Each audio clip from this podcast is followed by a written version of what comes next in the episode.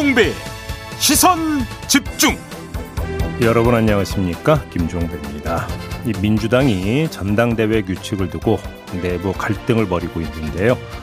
안규백 전당대회 준비위원장이 사퇴하는가 하면 이른바 친명계 의원들은 기자회견을 열고 전당원 투표로 규칙을 정하자 이렇게 주장을 했는데요. 그 가운데 한 명이죠. 김남국 의원의 입장 2부에서 직접 들어보겠습니다. 3부에서는 김종인 전 국민의힘 비대위원장 연결해서 최근 윤석열 대통령과 여당의 지지율 하락 현상 그리고 경제 위기 대책과 인사 논란 등등에 대한 평가 들어보겠습니다. 7월 6일 수요일 김종배의 시선 집중 광고 듣고 시작합니다.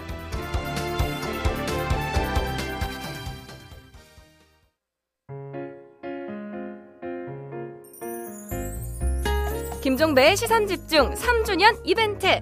나에게 시선 집중이란? 여러분의 삶의 시선 집중은 어떤 의미인가요? 시선 집중을 향한 여러분의 마음을 문자에 담아 보내주세요. 짧은 건 50원, 긴 건 100원의 이용료가 부과되는 문자 메시지 샵 8001번 또는 스마트 라디오 미니 게시판에 남겨주시면 되고요. 매일 10분을 선정해서 JB의 얼굴이 그려진 기념 티셔츠와 종비기 부채를 보내드리겠습니다. 촌철님들 나와 계시죠?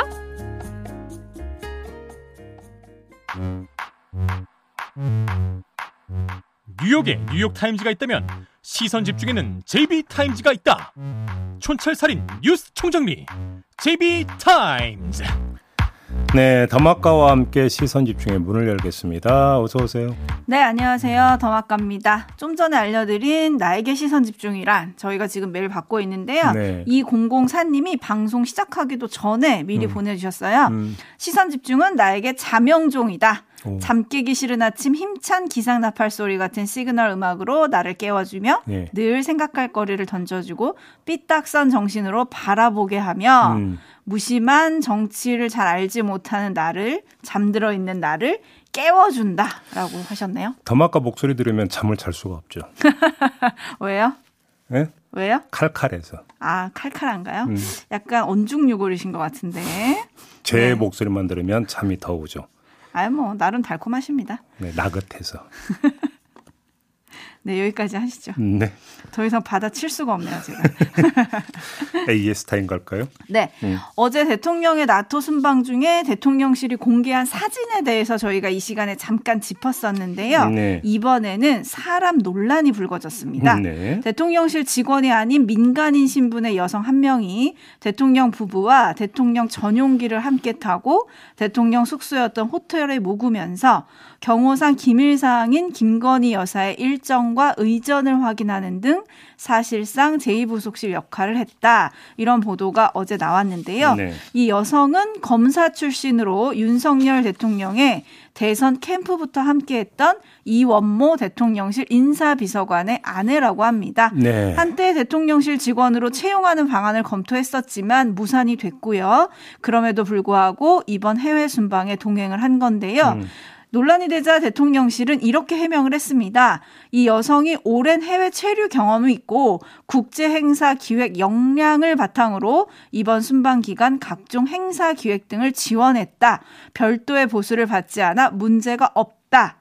제이비 정말 문제가 없는 건지 짚어주시죠. 별도의 보수를 받지 않아서 문제가 있는 거죠. 거꾸로 보면. 아 왜요? 아니, 그 보수를 지급을 했으면 보수 지급의 근거가 나올 거 아닙니까? 음흠. 그러면 그것이 기록에 다 남게 되는 거고 그 활동 자체가 공식 활동이 되는 거잖아요. 네. 그런데 별도의 보수를 지급하지 않았으니까 어떻게 되는 겁니까? 이 사람은 사실상 유령 역할을 했다는 얘기밖에 안 되는 거잖아요. 서류상으로는. 어허. 그러니까 오히려 더 이게 문제가 있는 거 아닙니까? 대통령실은 그걸 민간인 자원봉사라고 표현을 하기도 아, 그러면 했는데요. 저희가 저기 그 대통령의 국정 수행에 조금이라도 도움이 되기 위해서 제가 가서 자원봉사한다고 하면 무조건 받아줍니까? 대통령실에서? 아니지 않습니까? 네. 조금 전에 더마카가 전해준 내용에 답이 있는데요. 사실상 제2부속실 역할을 수행했다고 했잖아요. 여기서 사실상을 공식상으로 바꾸면 돼요. 음흠. 여기서 뭐 이 자리에서 여러 번 얘기해서 입이 부르틀 정도인데 아니 제2부속실 만들라고요 도대체 왜 안 만듭니까? 네? 공약을 파기할 수 없으니까요. 아니 그러면 모든 게 이런 논란 이거 한마디로 얘기하면 사선 논란이잖아요. 사선 논란. 네. 아니 공식적으로 그 파트 만들어 가지고 사람 뽑아서 역할 부여하고 기록 남기고 음. 노동을 했으면 노동의 대가를 주고 그러면 깔끔한 거잖아요. 네. 왜 이렇게 계속하냐고요. 그러면서 왜 자꾸 논란을 자초하고 이게 윤석열 대통령이나 김건희 여사 본인에게 도움이 되겠습니까? 대통령실에 도움이 되겠습니까? 아니 왜 이렇게 가는지 정말 이해를 못하겠어요. 네, 4999님, 이것도 능력주의인가요? 떳떳하면 채용을 합시다. 라고 해주셨고요. 음. 어, 이의영님은 보수를 지급하지 않는 권한 없는 자가 영부인의 일정을 관리한다고요? 그게 비선실세 아닙니까? 음. 라고 해주셨고요. 음. 적토마님, 도대체 이 정부는 왜 이러는 걸까요? 그러면 경비는 누가 지출을 했나요? 음. 본인이 내셨나요? 뭐 호텔 그러니까 뭐 숙박비 이런 거 이런 것도 지급을 했다는 거죠. 전용기 항공기 값은 어떻게 되는 거죠? 그것도 대통령실에서 좀 지급을 한. 거죠. 그러니까 보수를 받지 않았다라는 이야기도 사실은 반만 맞는 이야기인 거죠. 네. 왜냐하면 이 사람이 역할을 하는 데 있어서 그러니까 뭐냐면 항공편이나 숙박편 같은 경우는 편의를 제공을 했으니까 그건 비용 아닙니까? 따지고 보면 그렇죠. 그렇죠. 근데 더 문제는 거기에서 기자들도 동승을 했지만 신원조회 다 오고 하잖아요. 네. 비행기 타려면 공군 1호기 비행기 타려면 근데 이런 거 거쳤냐라는 거잖아요.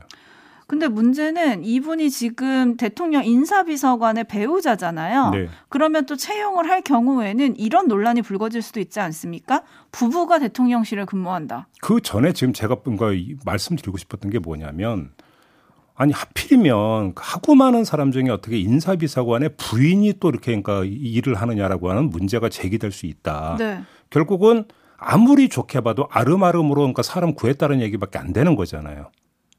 아니 일국의 그 국가원수이자 행정수반이 일하는 데 있어서 사람을 쓰는데 이렇게 쓰는 겁니까? 음. 그건 아니지 않습니까? 근데 왜 그러면 이런 일이 발생을 하는 거겠습니까? 여기는 또 다른 스토리가 있는지 그건 말 길이 없는 거지만은요. 제2부속실이 만들어지지 않고 어떻게든지 그 눈을 피해가면서 하려고 하다 보니까 아름아름으로 가는 부분도 있는 거 아니겠어요? 네. 그러니까 계속 악순환인 거잖아요, 이것이. 그러니까요. 제일 좋은 건 제2부속실 만들고 공개 채용을 해라. 이분을 아니. 채용하라는 것보다는 공개 채용으로 능력 있는 자를 채용하라. 이 아니, 좀 말씀이신 거죠? 날도 더운데 좀 깔끔하게 갑시다. 깔끔하게. 9583님, 음. 사단장집 김장 가던 중대장 사모님 생각납니다. 라고 꼬집어 주셨고요. 아, 신- 비유는 정말. 예. 예, 신토방님은 모든 공식 시스템을 무너뜨리고 그 기능을 사유화해서 점유하는 거 아닙니까? 라고 또 꼬집어 주셨고요. 예. 5549님, 그런 전문성 가졌다는 사람들이 가서 한 나토에서 그렇게 의전 사고가 났나요? 라고 또 촌철을 날려주셨는데요. 뭐 이런 사고가 계속 반복되는 일은 조금 정말 의아하다. 이렇게 좀 정리를 해야 될것 아니, 같습니다. 이런 게 대통령의 국정수행 지도에 도움이 될 일은 전혀 없잖아요. 그렇죠. 국정수행 지도를 깎아먹으면 깎아먹었지. 네. 아, 뭐 이런 얘기를 할 필요가 없겠네요. 지지율 뭐 신경 안 쓴다면서 의미 없다고 했죠. 별 의미. 없다라고 네. 말씀하셨습니다. 그럼 넘어가겠습니다. 네. 네, 뉴스와 분석이 함께하는 제이비타임즈 오늘 주목할 뉴스들 챙겨드리겠습니다. 첫 번째 주목할 뉴스는 어떤 건가요? 장관 인성과 관련해서 윤석열 대통령이 어제 두 마디 말을 남겼거든요. 함께 들어주시죠. 출근길에 기자들과 마주한 윤석열 대통령은 김승희, 박순애 두 장관 후보자에 대한 검증이 부실했던 거 아니냐는 지적에 작심한 듯 이렇게 받아쳤습니다. 그럼 전 정권에 그 지명된 장관 중에 이렇게 훌륭한 사람 봤어요? 어, 또 다른 질문. 반복되는 문제들이 보다 사전에 충분히 검증이 가능한 것들이 많았거든요. 이게 다른 정권 때하고 한번 비교를 해보세요. 사람들의 가질이나 이런 거. 윤 대통령은 이어 만취운전과 갑질을 혹증의 논란에도 불구하고 임명을 강행한 교육부 장관 임명 측에선 공개적으로 격려하기도 했습니다. 임명이 늦어져가지고 어? 언론에 뭐 또 야당에 공격받느라 고생 많이 했습니다. 소식껏 잘하십시오. 네, 어제 종일 논란이 됐던 얘기들인데요. 음. 좀 평가를 해볼까요? 맨 첫 번째 목소리는 그저께 목소리죠. 아무튼 그 정리하고요. 윤석열 대통령의 화법은 한마디로 이야기하면 비교 화법이잖아요. 우리가 그들보다 못한 게 뭐냐. 이런 네. 화법이잖아요. 이건 전형적인 갈라치기 화법이잖아요. 그러니까 중요한 점은 이런 갈라치기 화법이 나오는 배경 이거 같은데요. 학생들이 치르는 시험은 도- 두 종류가 있지 않습니까? 절대 평가가 있고 상대 평가가 있거든요. 자기 실력에 대해서 확고한 믿음이 있는 학생은 상대 평가보다는 절대 평가를 선호를 하죠. 그렇죠? 네. 이를 통해서 변별력과 차별성을 극대화하려고 하죠. 나는 시험 잘 본다라고 확신하는 학생들 같은 경우는. 반면에 자기 성적에 대해서 믿음이 약한 학생은 상대 평가를 선호합니다. 음. 이걸 통해서 못해도 중간은 가는 결과를 얻으려 하죠. 그러면 윤석열 대통령의 갈라치기 화법이 나오는 배경은 뭘까요? 이것과 아주 저는 유사하다고 보는데 연속되는 인사 논란에 대한 항변 논리로 본인이 그토록 강조해 마지 않던 공정과 상식이 아니라 비교 우위 바로 이 논리를 집어든 거잖아요. 네. 그만큼 자기 확신, 자신감이 떨어졌다는 반증이다. 음. 절대 평가보다는 상대 평가 쪽으로 지금 방향을 잡고 스텝을 놓고 있다. 이렇게 봐야 되는 거 아니겠습니까? 네, 그리고 또 전 정부와 비교 합법 최근 들어서 사실 여러 번 있었습니다. 네. 제가 모아봤는데요. 잠깐 들어보시죠. 뭐 과거에 민변 출신들이 아주 뭐 어? 도배를 하지 않았습니까? 과거 일을 수사하지 미래 일을 수사할 수는 없잖아요. 뭐 민주당 정부 때는 안 했습니까? 지난 5년 동안 바보 같은 짓을 안 하고 이 원전 생태계를 더욱 탄탄히 구축했더라면은 지금 아마 경쟁자가 전혀 없었을 것이라고 저는 확신합니다. 네, 뭐 갈라치기 화법에 대해서는 더 이상 말씀을 안 드리겠는데요. 자, 어, 궁금하고 우려되는 점은 이런 갈라치기가 자기 정당화의 논리 내지 항변을 넘어서 행동으로 이어지는 경우입니다. 음. 그 행동이 우리의 결속으로 한정이 된다면 모르겠는데 그걸 넘어서서 그들에 대한 단속으로 확장이 되면 좀 문제가 심각해지는 거 아니겠습니까? 네. 근데 한 걸음 더 나가 보죠. 여기 더 심각한 건 이 그들의 정치적 상대 진영뿐만 아니라 언론을 설정하고 있다는 점.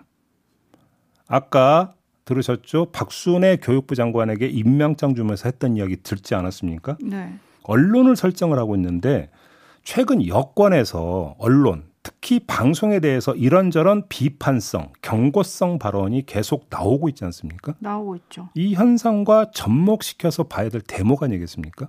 이렇게 되어버리면 문제가 심각해진다. 음. 이런 말씀을 좀 드리고 싶고요. 짧게 하나만 더 추가하면 뭐 그들에 대한 어떤 단속 전에 그러면 우리의 결속은 제대로 이루어질 수 있겠는가? 이것도 마저 점검을 해야 될 것 같은데 윤석열 대통령 의도대로 이루어질지는 솔직히 좀 의문입니다. 지금 여론조사 결과를 놓고 보면 지지층에서도 지금까 지지율이 빠지고 있다는 결과가 나왔는데 그건 둘째 치더라도 당장 어제만 해도 김근식 적 국민의힘 전략실장이 정제된 발언을 해야 된다고 주문을 했고요. 네. 박민영 국민의힘 대변인은 여야가 서로 내로남불이라 지적하는 작금의 상황은 부끄러움을 넘어서 참담하기까지 하다. 이렇게 아예 대놓고 비판을 했거든요. 음. 이두 사람 모두 누굽니까? 우리에 포함이 되는 사람들입니다. 음흠. 그렇기 때문에 우리의 결속조차도 지금은 뭔가 삐그덕대는 것 같다. 이 말씀을 드리고 싶습니다. 이런 내부 비판에 좀 귀를 기울이면 좀 다른 길이 보일 텐데 그 내부 비판에 귀를 기울일지 그것도 좀 저희가 지켜봐야 될 것 같습니다. 네. 어쨌든 윤석열 대통령이 처음에 취임 일성으로 강조했던 건 통합과 협치였다. 음. 요 점을 다시금 떠올리면서요. 제이비타임즈 다음 주목할 뉴스는 어떤 건가요? 이상민 행정안전부 장관인데요. 경찰국 신설 움직임에 반대하는 일선 경찰들이 릴레이 삭발 시위를 벌이고 있지 않습니까? 네. 이에 대해서 이상민 장관이 한마디 했는데요. 직접 들어보시죠. 직협에 이런 일부 그 야당의 주장에 편승하는 듯한 그런 정치적인 행위를 말하는 겁니다. 뭐 지금 뭐 단체 행동 같은 것도 하고 있고 어, 그런 것들이 좀 정치적이지 않나 그렇게 생각을 하는 겁니다.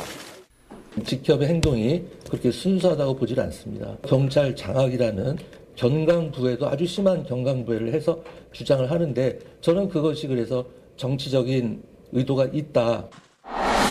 네, 정치적 의도가 있다라는 말을 지금 반복하고 있는데요. 네. 맞는 말인가요? 조금 전에 윤석열 대통령의 발언을 분석을 하지 않았습니까? 이상민 장관의 발언도 그와 아주 비슷하게 분석할 수 있다고 생각하는데요. 사안을 있는 그대로 평가하고 받아들이는 게 아니라 정치적으로 해석하고 그 정치적 해석에 의지해서 자기 정당성을 확보하려는 접근법. 그런 점에서 비슷하다. 이 점을 말씀을 드리겠는데 굳이 윤석열 대통령과의 차이점을 찾자면 윤석열 대통령이 갈라치기를 하고 있다면 이상민 장관은 한두름으로 엮기 작업을 하고 있다. 무슨 말씀이시죠? 아니 삭발 시위를 하고 있는 경찰들의 움직임에 대해서 야당의 주장에 편승하고 있다라고 지금 진단을 내리지 않았습니까? 네. 야당과 경찰관들을 한두름으로 엮고 있는 거잖아요. 그러다 보니까 정치적이다라고는 진단으로 지금 나아가고 있는 거 아니겠습니까? 그런 점에서 경, 일선 경찰관들의 반발을 그 자체로 보는 게 아니라 정치적인 배경에 깔린 것으로 보고 그 뒤에 야당이 있다고. 야당과 경찰을 한두름으로 엮고 있는 거죠. 네. 아무튼 그럼에도 불구하고 불거진 사안을 사안 자체로 보지 않고 정치적으로 해석한다는 점에서는 똑같다. 이 말씀까지 드리겠습니다. 네, 그럼에도 불구하고 님이 검찰도 집단 행동하지 않았나요? 근데 왜 경찰의 집단 행동을 정치적으로 보냐? 이제 이런 걸 좀 꼬집어 주셨는데 네. 이상민 장관이 한 말이 또 있습니다. 최근 물갈이된 치안 정감들에 대해서 음. 세평을 들어보니 정치 권력과 상당히 연관돼 있던 인물들이더라. 음. 이런 얘기를 하기도 했고요. 네. 또 차기 경찰청장 후보로 윤익은 경찰청 차장을 제청을 했는데 음. 인사권자인 대통령실이 아니라 임명 제청자인 행안부 장관이 요걸 발표했다. 요게 좀 저는 이례적으로 보이던데 어땠어요? 그건 둘째 치고요. 아니 그러면 지금 윤석열 정부 들어서 치안감에서 치안정감으로 승진하는 분들, 치안정감에서 청장이 되는 분 이런 분들은 그러면 또 윤석열 정부의 정치 결- 권력과 연결돼 있다고 할 말이 없겠네요. 이상민 장관의 논리대로면 그런 거 아니겠습니까? 그러면 한 정부에서 승진을 한 사람들은 다 그러면 그 정부의 사람이라고 한다면 윤석열 정부도 다를 거 없는 거잖아요. 이런 식의 논리가 돼버린다면 그런 거 아닌가요? 그런 사람들을 빼고 인사를 했다. 뭐 이런 설명일까요? 네, 넘어가겠습니다. 네. 네. 9475님, 우리 편이 나서면 공정을 향한 의지, 저쪽 편이 들고 일어서면 정치적 의지 좀 갈라치기 하시는 거 아니냐, 이런 음. 비판이 나오고 있는데요. 이게 지금 사실 현재 진행형인 문제이기 때문에 음. 좀 지켜봐야 될 것 같습니다. 네. 뉴스와 분석이 함께하는 제이비타임즈 다음 주목할 뉴스는 어떤 건가요?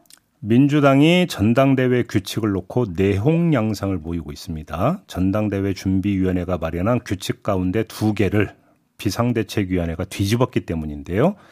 컷오프를 결정할 선거인단을 중앙위원 70%, 국민 여론조사 30%로 구성한다. 이런 안을 전준희가 마련을 했는데 비대위가 그냥 중앙위원 100%로 한다라는 기존 규칙으로 되돌려버린 게 하나고요.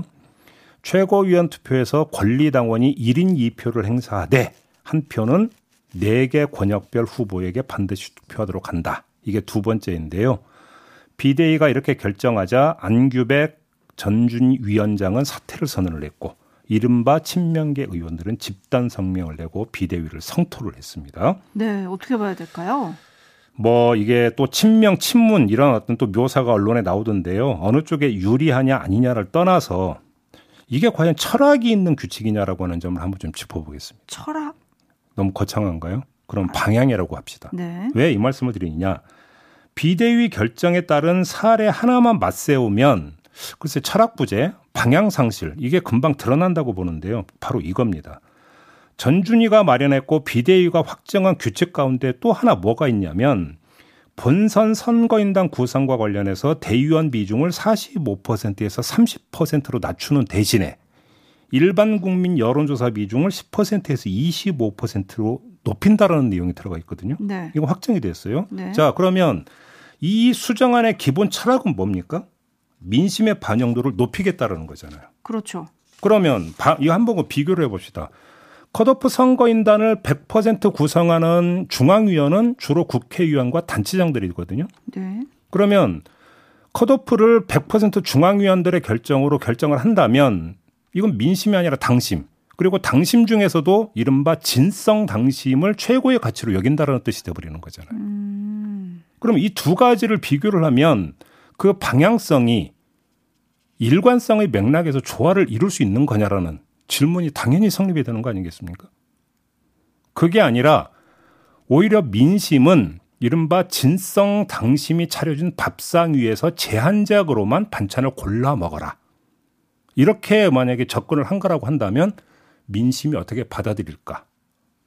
이것도 얼마든지 물어볼 수 있는 거 아니겠습니까? 비대위에. 네. 저는 그런 점에서 뭐 유불리를 떠나서 일관된 철학이 있는 거냐 저는 이 점을 좀 묻고 싶은 거죠. 음, 우상호 비대위원장은 전준희가 비대위 의견을 반영하지 않고 결정한 면이 있다. 오늘 열리는 당무위에서 최종 결정하겠다 이렇게 얘기를 했거든요. 네. 혹시 또 뒤집힐 가능성이 있을까요? 그러게요. 그걸 좀 봐야 될 것 같은데요. 음. 뭐 일각의 분석에 따르면 예를 들어서 이제 컷오프 규정을 다시 중앙이 100%로 돌린 게 당 대표 경선보다는 최고위원 경선을 지금 염두에 두고 했던 거 아니냐. 네. 뭐 이런 지금 분석이 나오고 있던데 그거는 정치적인 해석인 것 같고요.